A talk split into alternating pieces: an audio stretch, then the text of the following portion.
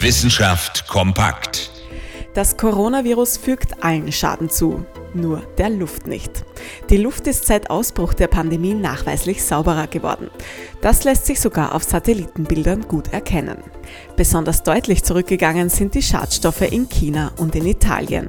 Fast könnte man meinen, dass es einen Zusammenhang zwischen schlechter Luft und dem Coronavirus gibt. Und tatsächlich, eine neue Studie sagt, dass der Smog in Norditalien eine Rolle spielt. Und zwar was die hohe Sterberate der am Coronavirus infizierten Personen in Italien angeht. In den beiden Regionen Lombardei und Emilia-Romagna ist die Sterberate um 4,5 Prozent höher als in anderen Regionen Italiens. Ebenfalls höher sind dort die Smogwerte.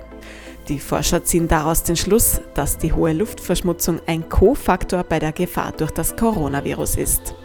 Menschen, die in Gebieten mit schlechter Luft leben müssen, entwickeln häufiger chronische Erkrankungen der Atemwege und haben dann auch bei Infektionen weniger gute Chancen.